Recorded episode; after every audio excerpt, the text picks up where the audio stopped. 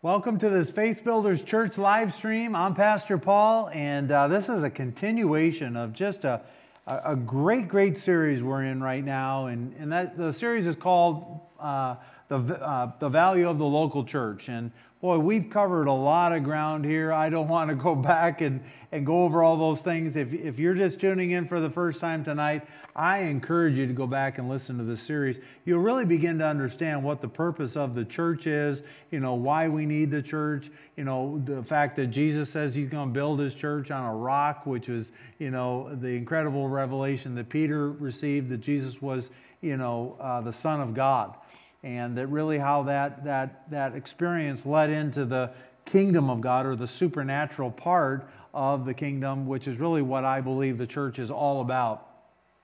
But I want to get right into this tonight because we're going to talk about something, and I, I, you know, quite frankly, I might step on a few toes. But I just ask that you, you know, forgive me along the way. You know, I'm not going to share anything but truth. I'm not going to share anything but what the Word of God says. Uh, but it's not the most popular thing in the world that we're going to talk about tonight.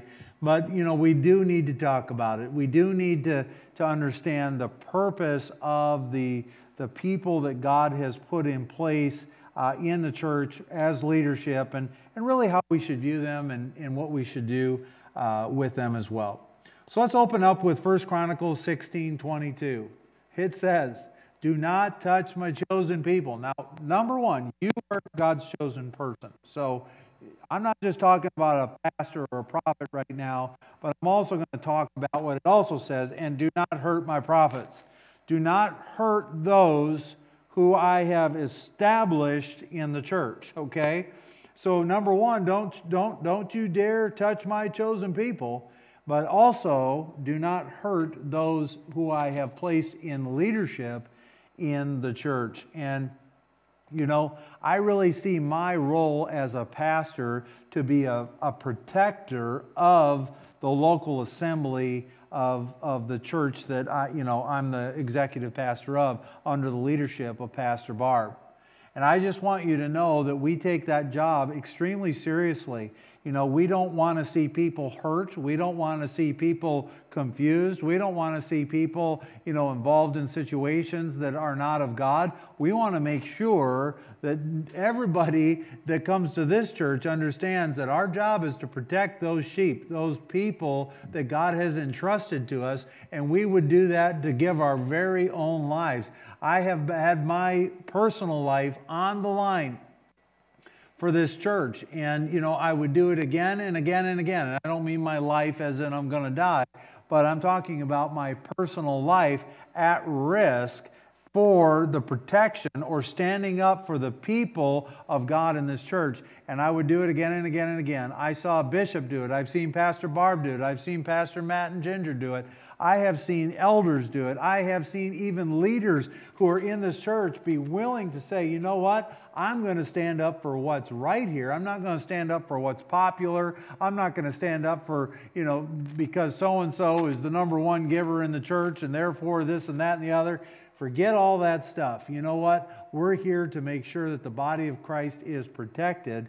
And so if you're choosing to make Faith Builders Church your home, which I, I pray and hope that you do, uh, I want you to know that you've got pastors here, elders here, leadership here that is committed to your well being and to your safety.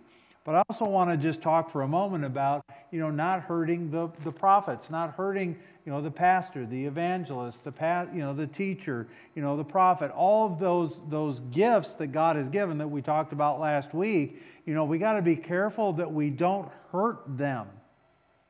They are called by God. They are not perfect. They have a need for Christ just like you do. You know, they have accepted a gift that God has given to them, and I promise you that gift is something they need to grow into and they're going to need grace and they're going to need mercy and they're going to need forgiveness and they're going to need patience and they're going to need love and they're going to need, you know, all the things that you have to offer to them. This isn't a one way street where, hey, well, we got a, a pastor here and, you know, that, it's all downward. No, it's, it's a community here. There's not one greater than the other. There's no ladder in the kingdom of God. That's a bunch of nonsense. We're all equal in God's eyes. but God has certainly gifted certain people with certain responsibilities, and we should honor that rather than hurting that. And, you know, I, I guess as a pastor, I've gr- learned to grow some fairly thick skin. But, you know, I also see other people growing up into their gifts. And my concern becomes as a pastor, oh my goodness, they're going to, you know, someone's going to hurt them, someone's going to do something to them that, you know, is not going to be the will of God, and how are they going to handle that, and so on and so forth. So, you know, it, it, I want to nurture that because that's really the equipping that we as pastors have been given to do. And, you know, the more we can do that, the better we are. But, you know, sometimes even as you're growing, and I may be talking to some of you out there right now who are growing into ministry, growing into the gifts that God has for you, you got to understand that not everybody's as nice as you are. And praise the Lord, it's okay. But I do want to give a, a stern request that, you know what, if you can help yourself, don't hurt those that God has called into the ministry. Want to read from 1 Timothy chapter 5 verse 17 to 20. It says elders who do their work well should be respected. Hallelujah. And it's talking about the fivefold ministry and paid well. Especially those who work hard at preaching and teaching. For the scripture says, You must not muzzle an ox to keep it from eating as it treads out the grain. And in another place, those who work deserve their pay. Don't listen to an accusation against an elder unless it is confirmed by two or three witnesses. Those who sin should be reprimanded in front of the whole church. This will serve as a strong warning to others.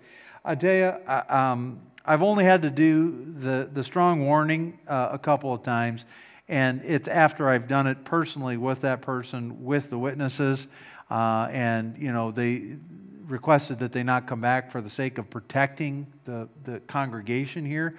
But then I have gone up in front of the church and as has Bishop and, and others and Pastor Barb as well, gone actually in front of the congregation to say, hey, I want to make you aware that this occurred, and I want you to make you aware that if it occurred to you that way that, and we don't know about it, to please let us know, and that we have handled the situation and that person or people are no longer here.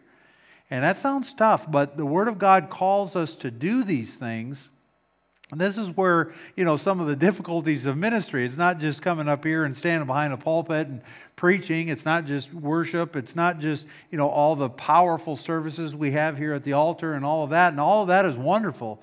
But you know what? We wouldn't have any of that if we didn't do our jobs, if we didn't do what God has called us to do. And so if you have, you know, an accusation against an elder or, you know, someone in that fivefold ministry, I would just really encourage you to, you know, get that under the blood you know, you can talk to me, you can talk to a pastor, you can talk to an elder, you know, you can talk to someone in leadership, but make sure that you're, you're not you're coming with questions or concerns that can be validated and, and resolved, not just going out and just, you know, you know, going out and just, I guess, talking about the pastor, talking about the elder in front of other people uh, to make them look bad. You know, we don't want to do that. We don't want to hurt the gifts that God has, has placed in his local church. It also says that we are supposed to um, uh, pay them well. It says, Praise the Lord. Uh, I want you to know I don't receive any kind of uh, funding from the church whatsoever. I am a, a tither here at this church, and I have been uh, for more of my life than I haven't been. But I, I, do want you to know that, you know, if you see a pastor or you see someone in the fivefold ministry and they drive a nice car and they live in a, you know, nice home and maybe you don't, hallelujah, it's because the Bible says that they can, you know. One of the things I, I haven't quite understood is how in the world, you know, people can make as much money as they, they, they want and they can do it in ruthless ways and all of that, and somehow that's acceptable. But, you know, a pastor who works hard and, you know, does the work of the Lord, you know, we got to put him on a meager, you know, income. And, you know, the pastor can't have more than I've got and, you know, all that kind of nonsense. But really, the Word of God says that we should pay our pastor well. I want you to know that we do pay our pastor well. I'm proud to say that. I'm proud to stand here right now and, and talk to you and let you know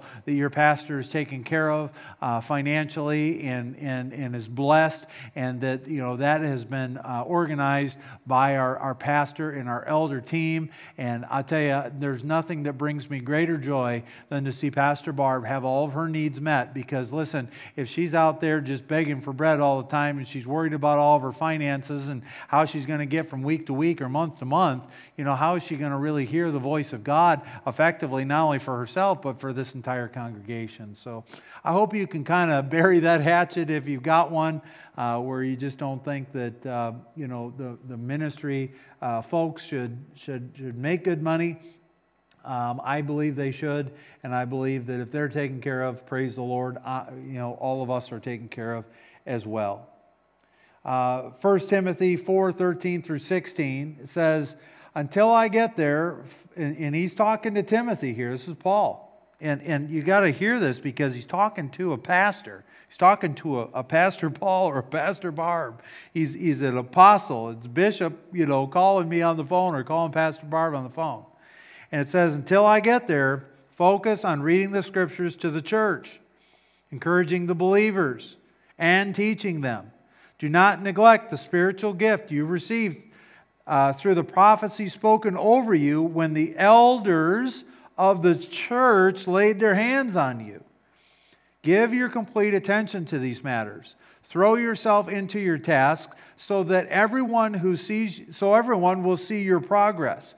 Keep a close watch on how you live and what you are teaching. Stay true to what is right for the sake of your own salvation and salvation of those who hear you. You know, that is the commission of a pastor right there. That is Apostle Paul coming in and saying, hey, listen, you know, Timothy, you got to understand some things here. We got to have structure in the church. You got to know what your role and what your responsibility is in the church. And you can't just get, you know, n- neglect what God has called you to do because of the difficulties or because of the lack of understanding that you might have or so on and so forth. Listen, Timothy, you are uh, uh, uh, accountable to me, Apostle Paul, so that you can grow. I'm here for you. I'm going to be at your church. I'm going to make sure that you have what you need to grow in the way you need to grow. And really, that's the key to the success of a strong ministry is to have the legacy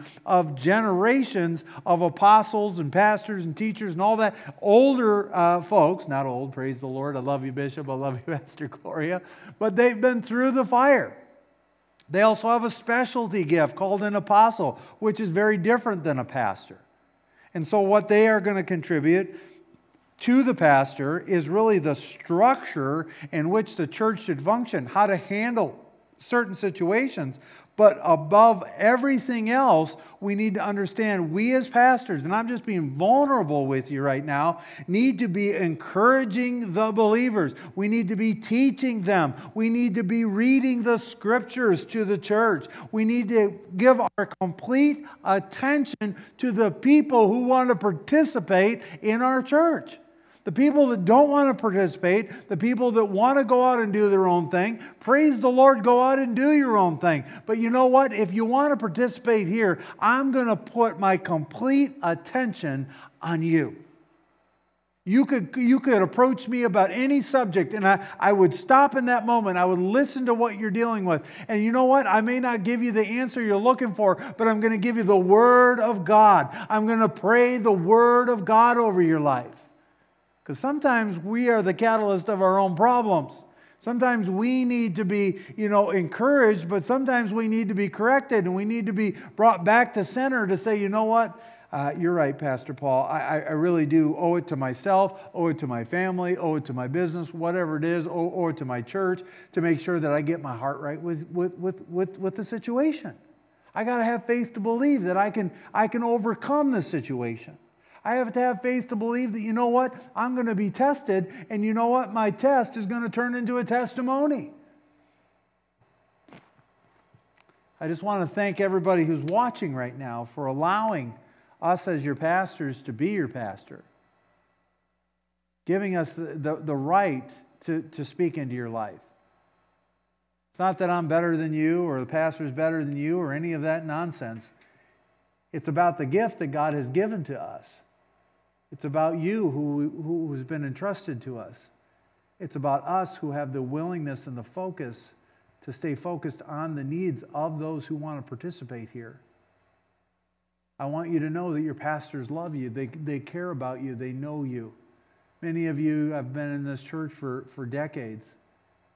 And I just, you, you, you've seen it. You've seen people come in this church and get delivered.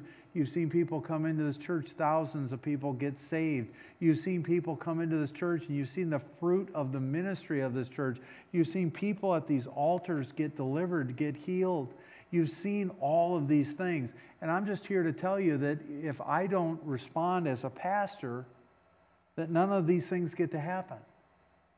We, as your pastors, have to do the job, do the work that God has called us to, and make sure that our focus stays on that not on the problems, not on the circumstances surrounding the church, not around, you know, on, on politics, not on all the things. Listen, let all let the world handle those things. Praise God, you belong to an incredible church. Praise God, you can come in here and you can get, you know, set free by the power of God. I don't even have to lay hands on you. I can be preaching the gospel of the good news, which is what it's telling me to do here. And all of a sudden you get healed right where you sit.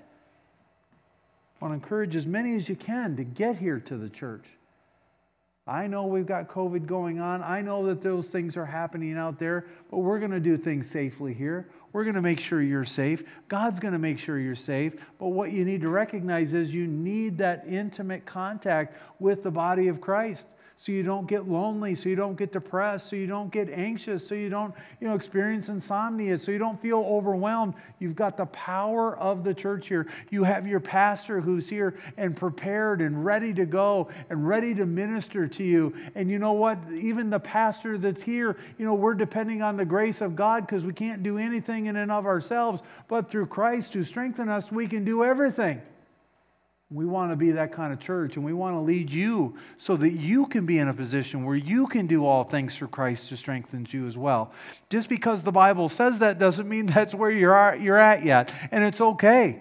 But that's the job of this church. That's a job. We're going to continue to read those scriptures. We're going to continue to lead you to a, a deeper walk in who you are in Jesus Christ. I want to read a scripture found in Hebrews 10 19 through 25. It says, And so, dear brothers and sisters, we can boldly enter heaven's most holy place because of the blood of Jesus. Hallelujah. By his death, Jesus opened a new and life giving way through the curtain into the most holy place. And since we have a great high priest who rules over God's house. Now, I just we're talking about heaven, but we're talking about structure. There's a great high priest, Jesus, who rules over God's house. Hallelujah. Let us not go right into the presence, uh, it says, let us go right into the presence of God with sincere hearts, fully trusting Him. For our guilty consciences have been sprinkled with the blood of Christ to make us clean, and our bodies have been washed with pure water. It says, Let us hold tightly without wavering to the hope we affirm, for God can be trusted to keep his promise. Let us think of ways to motivate one another in acts of love and of good works. But here's what I want you to hear. And let us not neglect our meeting together, as some people do, but encourage one another, especially now that the day of his return is drawing near. So let's not neglect coming together as the body of Christ. It is imperative that we understand that the local church is the place we can come together. and us of, of, of like faith. And we can come together, and when we do, we aren't neglecting the will of God for our lives. You see, the local church is, is God's plan. The circumstances outside the church can't negate that. Just because I can tune into so and so online on Sunday mornings, or even this church on Sunday mornings, does that person know who you are? Do I, a pastor of Faith Builders Church, know who you are? I want to know you. Pastor Barb wants to know you. The pastors, the elders, they want to know you. And the only way that's going to happen is if we break down the barriers of these walls and we bring the community in. And you are part of that community. And I want to personally invite you to come to Faith Builders Church. It's great that you can be online, but again, it's not the same. There's something about human contact. This has been shown uh, through science. But listen, do we really need science to know that we need to have human contact? I think we've learned that lesson going through COVID. I think we'll learn how to better handle COVID in the future and how to handle situations like this better in the future because I read a, a study that was written by JAMA just uh, a few weeks ago that, that alcoholism is up 15% since April. Father, right now, anybody who's dealing with loneliness, anyone who's dealing with, with uh, uh, depression, uh, drug addiction, alcohol addiction, I just pray right now, Father God, even, even as I pray, I pray that you heal, heal that disease. I give you all the praise. I give you all the honor. I give you all the glory. In Jesus' mighty name I pray. Amen. Well, it's time to close this service. I want to invite all of you to Faith Builders Church. I think I've said it at least a dozen times. We need you here. We need you here. You need us here and we need to pull ourselves together. It's time for the church to come back together. It's time for that type of contact to happen again. And I want to encourage you to do that. I also want to make sure that you know Jesus as your Lord and Savior. And I want to say a prayer together with you right now to make sure you are right with Christ right where you are. Dear Heavenly Father, I come to you in Jesus' name. I ask you to forgive me of all my sins. I pray that you cleanse me of all unrighteousness. Holy Spirit, come live inside of me. In Jesus' name I pray. Amen and amen. If you receive Christ, I just want you to put uh, a message there in the feed below. Just let us know. We'll get some information to you. Also, want to invite you to church, like I have been this entire service. We have church services both at 9 a.m. and 10:30. I hope to see you all there.